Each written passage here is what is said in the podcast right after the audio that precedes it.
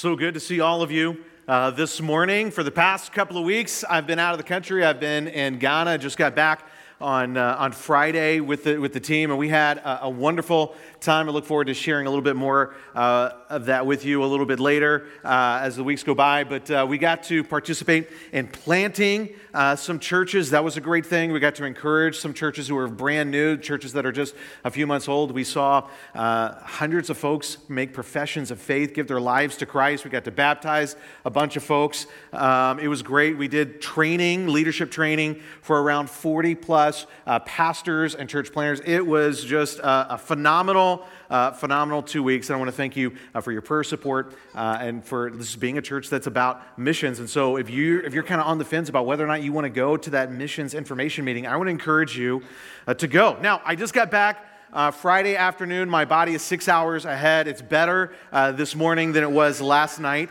I thought I was going to fall asleep in my own sermon. Um, last night in Saturday night service. I think I'm going to be uh, okay uh, today. But as we kick off, I want, would you guys do? Would you guys be willing to do something with me?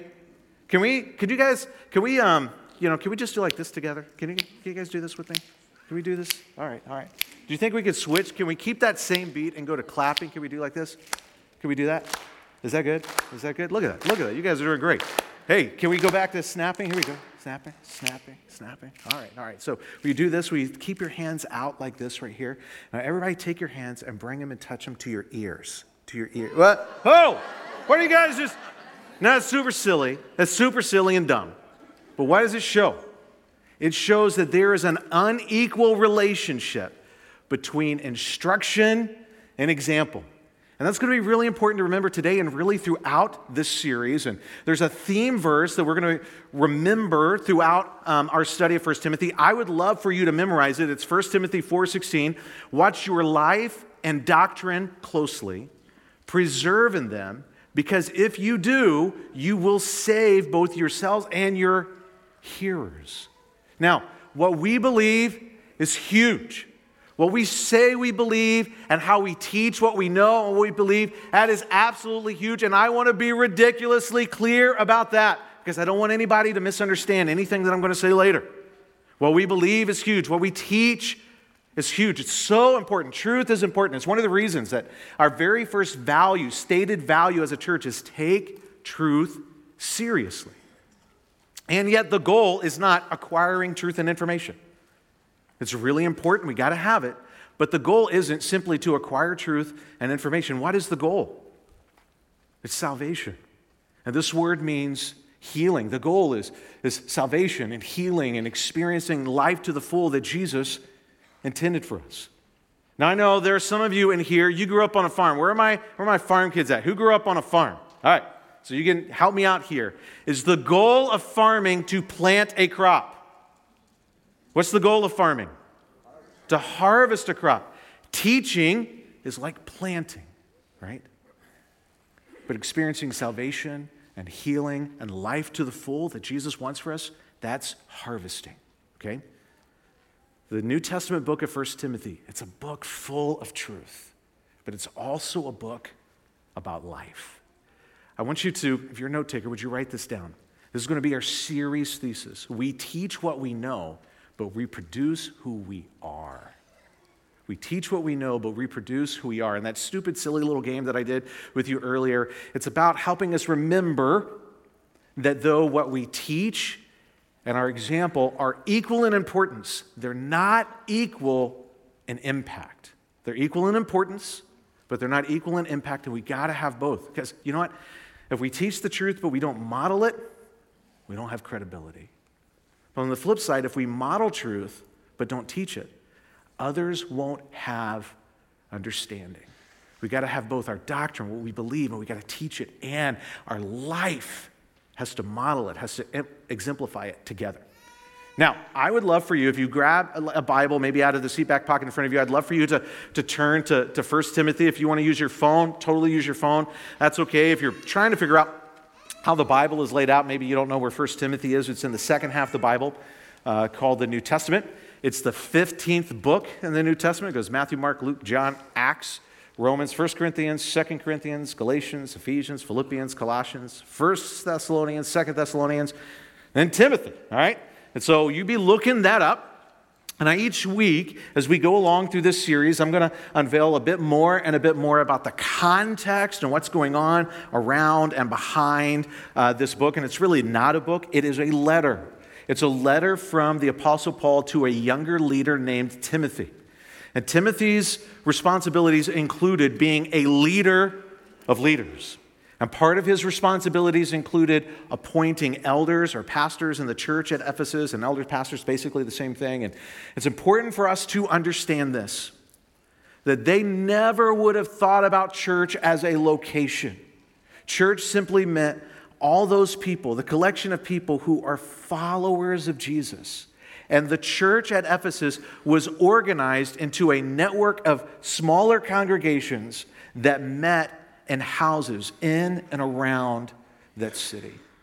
And this letter that was written by the Apostle Paul addressed some serious leadership issues that young Timothy was going to have to address. But it wasn't written to just him. I mean, this letter was shared with all the different congregations, all the, all the different house churches, and it was copied and, and distributed. It was copied and distributed and shared with churches in faraway regions too. And we got to ask ourselves why. If this is a letter about leadership to a person in a position of leadership, why would it be shared with everyone? The answer is this leadership is a destination of discipleship. It doesn't matter if you're young or old. It doesn't matter whether you're in your career building towards your career or you're in retirement. It doesn't matter your income level, your gender, your relationship status. All of those things are irrelevant to your call to leadership if you are a follower of Jesus. You are called to use whatever influence you have to help people take a step towards Jesus or to take their next step with Jesus. So let's think about that, and we're going to read in 1 Timothy chapter 1. I'm going to read this, and we're going to break it down to verses 3 through 5, and then I'm going to skip to 18 to 20. We'll come back and cover everything else in between, but let's just start there now. Verse 3 says this As I urged you when I went to Macedonia, stay there in Ephesus so that you may command certain people to not teach false doctrines any longer or devote themselves to myths and endless genealogies.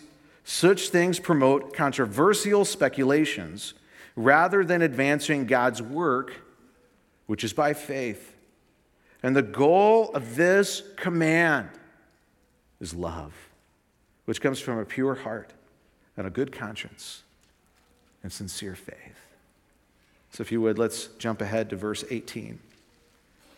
He says, Timothy, my son, I'm giving you this command in keeping with the prophecies once made about you. Apparently, there are prophecies made about Timothy, how he's going to be a leader. We'll explore that in coming weeks. So that by recalling them, you may fight the battle well. You've got a job to do, and it might be hard holding on to faith and a good conscience, which some have rejected and so have suffered shipwreck with regard to the faith. Among them are Hymenaeus and Alexander, who I have handed over to Satan to be taught not to blaspheme. Now, before we dig into the guts of that passage, I want to ask you a really important question Who likes ice cream? All right. I love ice cream. Uh, this smells good, and um, I, I, think it's, I think it's fantastic. And uh, from what I've seen, it doesn't matter how cold it is outside, there's always a line wrapped around Flapdoodles. So I know many of you like ice cream too. And I'm happy to share my ice cream with you today. But before I do, let's add some toppings because ice cream needs toppings. So I'm just going to get some just yummy, yummy mustard on here. Oh man, that's great. And uh, we got some Heinz 57. We get some, we get, yeah, you know, got some oh, ketchup there. Now, who wants some ice cream? All right? All right, if your hand is raised, I expect you to be a volunteer in junior high ministry. Now,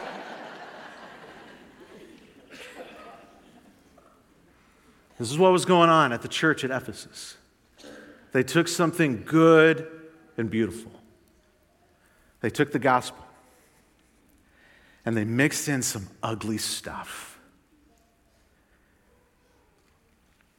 And they made the gospel, they made the way of Jesus feel ugly and look ugly. It made life with Jesus something that was unattractive to people in the church and, and outside the church. And the result of what was going on is that people's faith was shipwrecked. I don't think the Apostle Paul was angry. I know he was not being mean. He was being serious. And to that context, he says to young Timothy, he says, command certain people. You're going to have to use your authority here. You're going to have to flex your authority muscle to command certain people, to not teach false doctrines, to not allow these things to happen any longer. And the whole point behind this, the goal of the command is what? The goal of the command is what? It's all about love. Let me tell you something you already know. It is so easy to tell the truth and not be loving, isn't it? It's also really easy to try and be loving and to not tell the truth. But in Jesus and in the gospel, in the way of Jesus, love and truth are always united. They are inseparable, and one is never compromised for the sake of the other. Would you write this down? If our doctrine isn't rooted in love, by doctrine, I mean what we believe, if it isn't rooted in love, and if it dilutes our unity with Jesus and each other, it's not true. There's room for all kinds of different people in our church and in every church.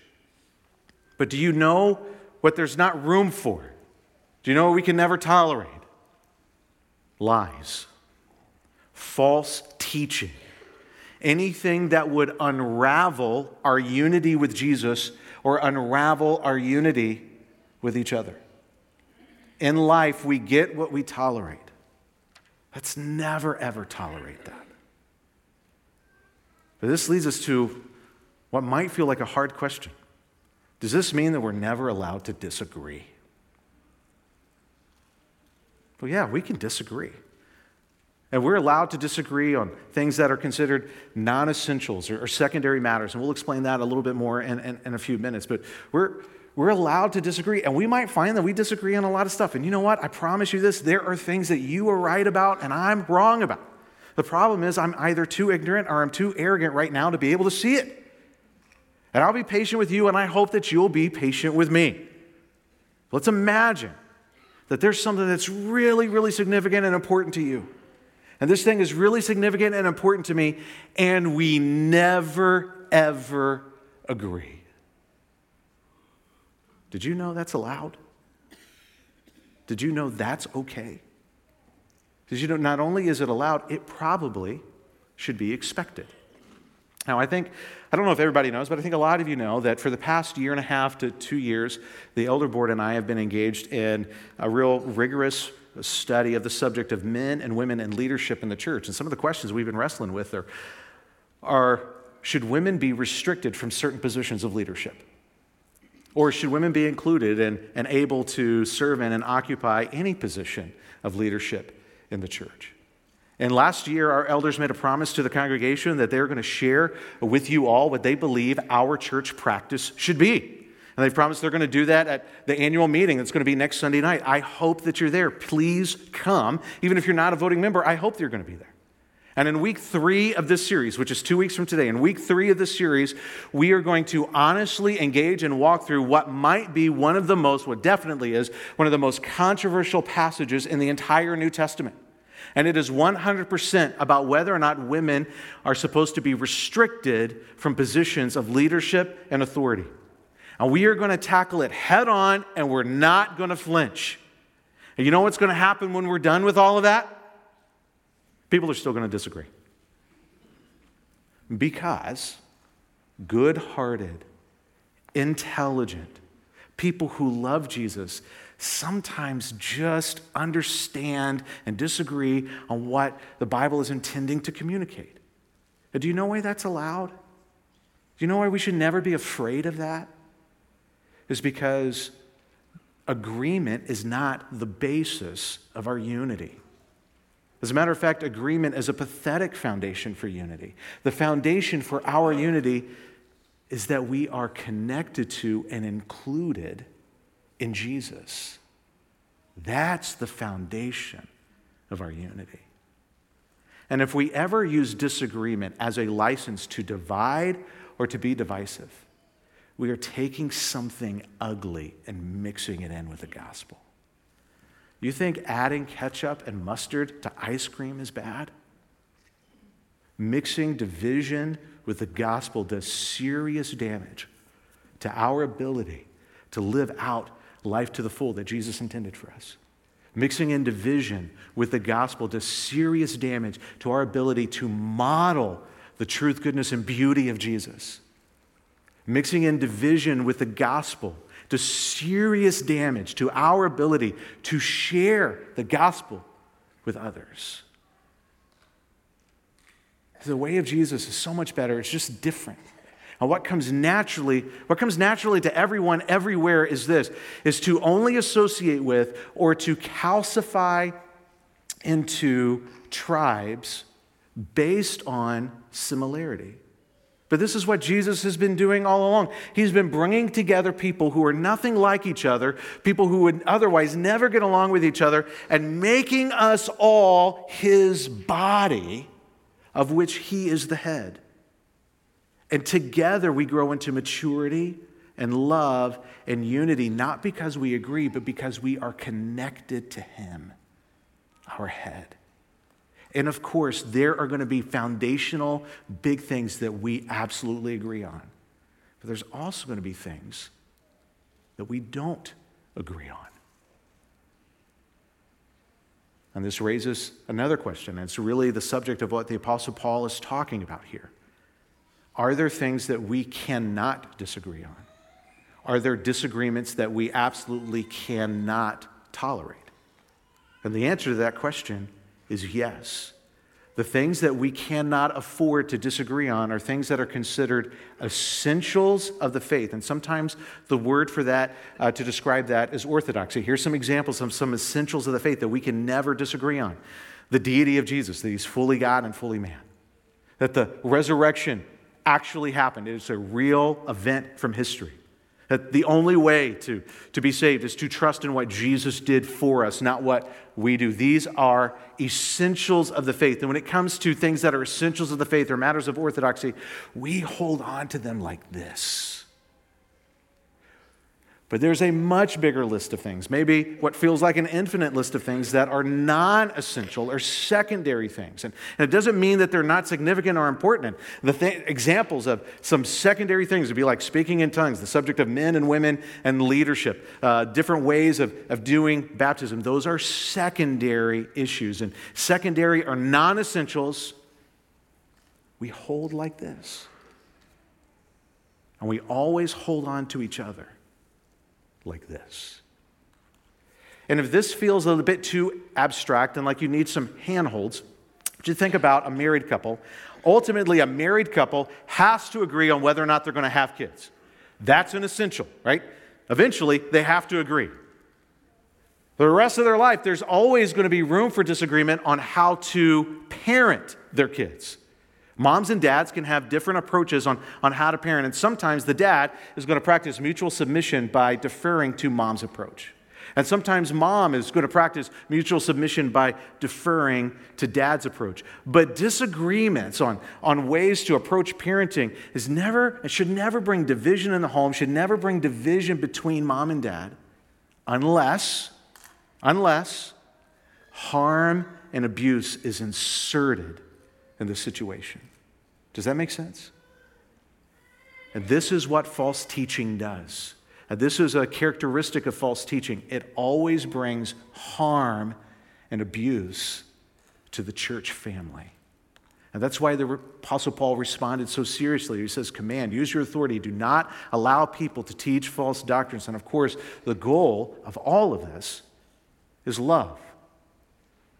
What we know about the false teaching in Ephesus is that it wasn't based on truth, it was not rooted in love, and it resulted in division, it resulted in disputes, and destroyed, destroyed faith. There were at least three streams of false teaching that were flowing into, polluting, bringing abuse and harm to people in the church at Ephesus. The first was the teaching of a group of people called the Judaizers. And Judaizers are those folks that misrepresented and misapplied the Old Testament. And typically, when they did that, it promoted and perpetuated attitudes of racism within the church, and it brought really oppressive religious rules that people could never live up to. The second stream of false teaching in the church um, was an early version of something called Gnosticism. And Gnosticism had all kinds of weird and strange uh, things attached to it. And Gnosticism taught that uh, Eve was created before Adam, and Adam was the one who was deceived in the garden and sin, and Eve wasn't even there. But a feature, a defining feature of Gnosticism was all about acquiring secret knowledge. And as the more you kind of got this secret knowledge, you leveled up and you got greater power, privilege, and prestige. The third stream of false teaching in, in the church at Ephesus related to belief in and practice and, and worship of the goddess Artemis. And belief and practice and worship of the goddess Artemis, it was to the religious landscape what Google is for information and technology for us today. It touched just about everything. And, and we're going to, and each week, we're going to unpack that a little bit more. But one of the things we need to know right now is that it flaunted wealth and promoted and celebrated lifelong singleness and, and celibacy. And this chaotic mixture of different false teaching in the church at Ephesus, it resulted and there were fistfights breaking out when the church gathered together. And there's this social hierarchy based on wealth and knowledge. And there were people going around refusing to let uh, couples get married, so there's an explosion of adult single women in the church, and they were expecting the church to take care of them financially and to pay their bills. This church had serious leadership issues. And the task of leadership for young Timothy was to be an example of the truth and teach the truth for the salvation and healing of people in this church. And this leads me to ask a question are there any issues like that for us? I mean, the issues that Timothy were facing, they were urgent. Are there urgent issues that churches face today? I think there are. The American Evangelical Church, I, I, may not be intelligent enough to identify or understand all of them, but there are three kind of currents of, of things that I think that we need to be aware of and not tolerate. Those things are power, segregation, and fundamentalism.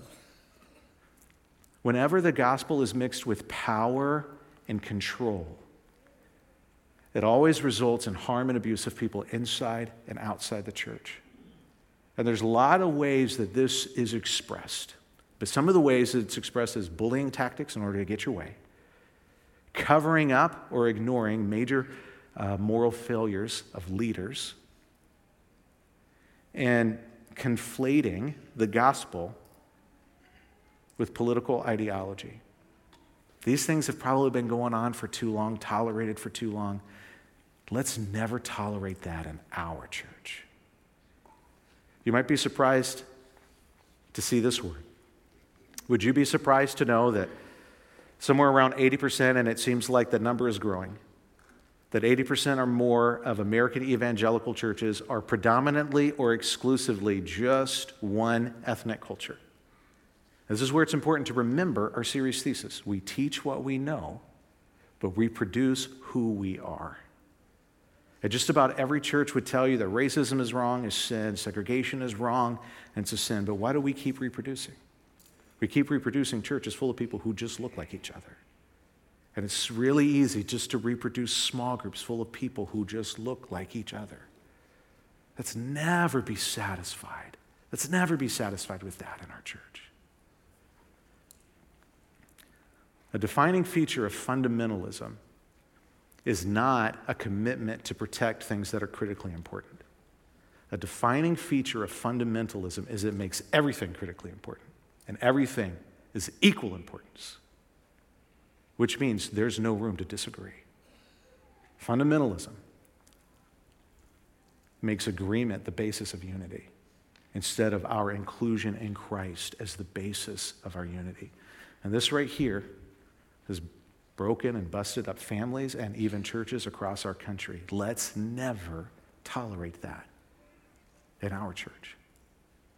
A challenge we're going to have to face, a challenge we're going to have to get honest about is that there are people who will use the Bible to promote these things. That there are people who will use the Bible to try and promote things the Bible would never support and biblical writers never intended to communicate. That happens today, and that was happening back then. That's why the Apostle Paul wrote to Timothy. He says, They want to be teachers of the law, but they don't know what they're talking about. They want to, they want to teach the Bible, they don't even they don't know what they're talking about or what they so confidently affirm. We know that the law is good. What's this word? If. That's a big word, isn't it? We know that the law is good if one uses it properly. We also know that, that the law is made not for the righteous, but for the lawbreakers and rebellious, and I'm more like this than that. The ungodly and the sinful, the unholy and irreligious, for those who kill their fathers or mothers or murderers, for the sexually immoral, for those practicing homosexuality, for slave traders and liars and perjurers, and whatever else is contrary to sound doctrine that conforms to the gospel concerning the glory of the blessed God, which he entrusted to me. If we're going to take Paul seriously here, I think this is something that we have to accept. It's our responsibility to know the difference between use and abuse of Scripture. It's our responsibility to know the difference between use and abuse of Scripture. I can't remember who it was, but somebody once said the Bible's like a torture victim. Abuse it long enough, and you'll get it to say anything you want. Something that we can never tolerate are people who would twist the Bible into saying something that it never intended to say. And something that we can never tolerate are those who would twist the Bible in explaining away what the Bible does intend to communicate. Both bring harm. And depending on our temperaments, we probably find that we're more vulnerable to one than the other. If you're the kind of person that you're drawn towards certainty and control, you might find that you're vulnerable to the temptation of adding extra commands. If you're the kind of person who's drawn towards nuance and independence, you might find that you're vulnerable to the temptation of removing essential commands. Both are harmful. Both errors are harmful to the church. God's law is good, and it is for our good. We don't need any more commands than what he gave, and we don't need any less commands than what he gave. John Stott was a uh, brilliant biblical scholar. Uh, was a trusted voice internationally for what the gospel is and what evangelicalism uh, should be. And talking about this passage and the goodness of God's law and the goodness of his commands and why we need it is, he said this the fundamental principle that the law is for the lawless applies to every kind of law. For example, the reason we need speed limits is that there are so many reckless drivers on the road. I've seen you guys. Um, the reason we need boundaries and fences is that the only way to prevent unlawful trespass. The reason we need civil rights and race relation legislation is in order to protect citizens from insult, discrimination, and exploitation. If everybody could be trusted to respect everybody else's rights, laws to safeguard them would not be necessary. I want you to remember what did, what did Paul say? The, the goal of the command is what? Love. And remember that Jesus once said, If you love me, you'll keep my commands. God's, God's laws, God's commands are good. They're not rules that we keep to kind of prove something. They're like boundary markers, they're guardrails to keep us inside of His love and the life of thriving that Jesus gave His life so that we could have. God's laws and His commands are good. And yet, I know in a room this size, that there's going to be some of us that there's some commands we're going to like, ah, I don't know if I like that one. You might have winced a little bit as I read some of the things that the Apostle Paul had to say and read some of the things that he called sin. I think just about everybody could say, yes, we agree. Slave trading, that's a sin. But for modern Westerners to affirm everything that Scripture calls sexual sin, oh, for some of us, that's hard. And if I'm talking to you, get to hear me. I'm not going to try and explain that away. I believe God's law and what He says is good. But if I'm talking to you, this is what I want to ask you to do. Would you give yourself the gift to really hear and receive everything that the Apostle Paul has to say next? He says, I thank Christ Jesus our Lord, who has given me strength, that he considered me trustworthy, appointing me to his service, even though I was once a blasphemer and a persecutor and a violent man. He's saying, I was a bad dude. I was shown mercy because I acted in ignorance and unbelief. The grace of our Lord was poured out on me abundantly, along with the faith and love that are in Christ Jesus. Here's a trustworthy saying that deserves full acceptance Christ Jesus came into the world to save sinners, of whom I am the worst. But for that very reason, I was shown mercy so that in me, the very worst of sinners, Christ Jesus might display his immense patience as an example for those who would believe. Paul's saying, if Jesus could save me, he could save anybody. For those who would believe in him and receive eternal life. And then he just wraps up with some, he just can't help himself. He's praising. Now to the King, eternal, immortal, invisible, the only God, be honor and glory forever and ever. Amen. Timothy is facing serious leadership challenges in this church. And the Apostle Paul does not give him a manual full of leadership tactics and techniques. You know what he gives him? The gospel. He doubles down on the gospel, and Paul models something that we call gospel fluency. And gospel fluency is identify the content of the gospel, I understand the implications of the gospel, and then I apply the motivations of the gospel as I live it out. The Apostle Paul recognized part of the content of the gospel is this I'm a bad dude, and my sin is serious. Did he say, I was the worst of sinners?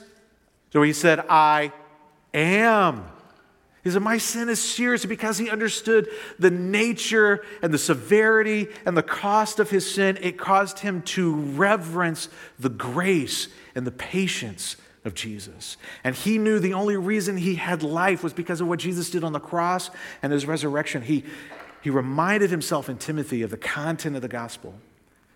And then the implications of the gospel we're going to see here and we're going to see throughout this series is part of the implication is, is it leads us to be humble. It leads us to be gracious as we lovingly engage and correct those who are in error. Even, we're loving, even as we engage those who engage in serious abusive error. We apply the motivations of the gospel. And what motivated Paul?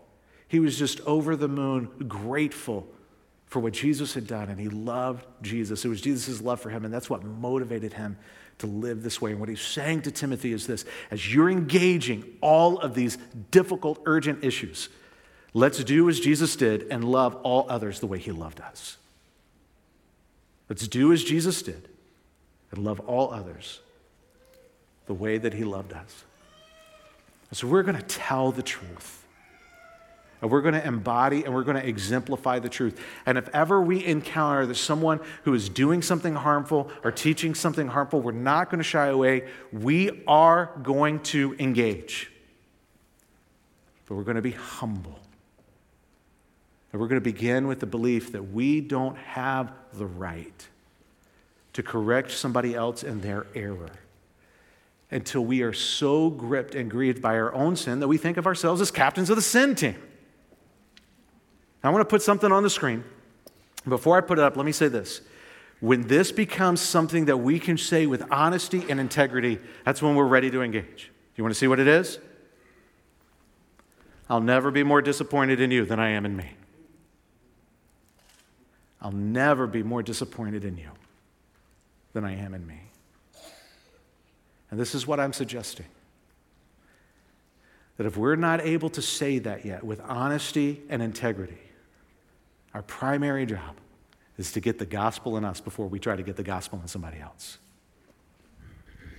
If we're not able to say this with honesty and integrity, our primary job is to get the gospel in us before we try to get the gospel in somebody else. Is this for the faint of heart? I don't think it is, is it? This is not weak sauce Christianity. But this is part of life in the gospel that Jesus said It'll make us, it'll make you like a city shining brightly on a hill for a world that is locked in darkness. If this is how we are, do you think it will be easier? Do you think it will aid people and help people in being able to see the truth, goodness, and beauty of Jesus and his way and what they see and, experience from us? Now, what happens if we do all of that and someone doubles down and they continue in teaching and living out and practicing things that are harmful and abusive? What do we do? Apostle Paul says this Timothy, my son, I'm giving you this command, keeping with the promises. Remember who you are. Remember the leader that you've been called to be. And remembering that, that you will fight the battle well, that you will endure, because this is sometimes going to be hard. Hold on to faith and a good conscience, which some have rejected. It shipwrecked their faith. And then he names names. Among them are Hymenaeus and Alexander, whom I handed over to Satan to be taught not to blaspheme. That sounds intense, doesn't it? What does that mean? This is figurative and urgent language communicating something. And for us to understand it, it's important to remember when the church gathers together, who is our king? Jesus. We are under his rule, he is our Lord. But out in the world, outside of the community of faith, outside of the church, that's where Satan is running the show. And what the Apostle Paul is saying is, you know what, they can't be here with us. They're gonna, I'm turning them over to the world. What the Apostle Paul is saying, they are not allowed to meet with a gathered church. The Apostle Paul is saying, I'm not letting them join us when we gather together. The Apostle Paul is talking about something that we often refer to as church discipline. And the purpose is so that it's not punishment, it's not trying to hurt those guys. The goal is repentance. The goal is that they would say, Oh my goodness, I, I, this is not the path I want to be on, and that they would return, that they would repent, that there would be redemption, that there would be a restoring of a relationship. That is the goal. Love is always the goal, and it is never loving. You got to hear me. It might be hard, it might be scary, but it is never loving to ignore when someone is being harmful and abusive. Love never does that. It's not good to the one who's being harmed, and it's not good, it's not loving for the one who's doing the harming. Now, there are times that our church has to do this. There was a time that, there was a time I had to say to somebody who I love, someone who's a bit older and married, trying to seduce people in their early 20s. If you don't knock this off, you can't be here. And so they're not allowed to be here. And it breaks my heart, and I keep reaching out to them. But the goal, the whole point of that is love and ultimately restoration. So they could see if you keep walking down that road, it leads you to something you don't want. Turn to Jesus. And so let's end by remembering Jesus and practicing a little gospel fluency together. Jesus was expelled so that we never have to be expelled. Jesus was rejected so that we could be accepted. That's what the cross is about. Jesus died so that we could have life. Jesus was condemned so that we could be adopted into the family of God. And the resurrection shows that it is not sentimentality, it proves it. This is what Jesus taught. This is what he lived. This is why he died, and it is what he lived for again. So that in him, life and salvation and healing could re- be reproduced in us. This is what we believe. May it also be how we live, what we teach and what we show. Let's walk with and follow Jesus. Let me pray for you. God, if we dare to get honest about the reality of our own sin, how could we even speak? How could we even call your name?